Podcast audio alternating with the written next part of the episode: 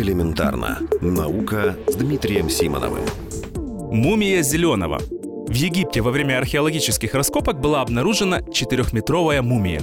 Звучит как сюжет фантастического рассказа о гигантских пришельцах, которые должны были построить те самые знаменитые пирамиды. Но это не фантастика, просто речь идет о мумии крокодила. В Египте их находят часто, но такие крупные экземпляры – редкость. Здесь же археологи обнаружили мумии крокодилов поменьше, а также специальные инструменты, которые использовались в процессе мумификации. Интересны не только сами мумии, но и то, где их нашли. Дело в том, что крокодил является символом бога Себека, покровителя воды и разлива Нила. В провинции Кена, где и была обнаружена находка, до этого не было известно ни одного храма Себека, поэтому считалось, что ему здесь не поклонялись. Теперь эти представления придется пересмотреть.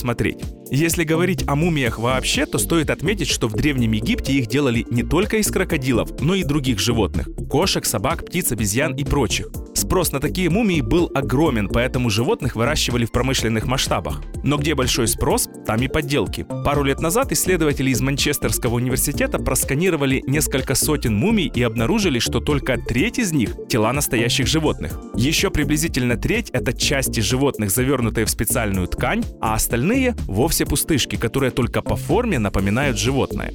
Кстати, не все это знают, но в музее Киево-Печерской лавры среди других египетских древностей хранится мумия крупного крокодила. Правда, для обозрения ее не выставляют. Элементарно. Наука. Ежедневно в эфире Вестей.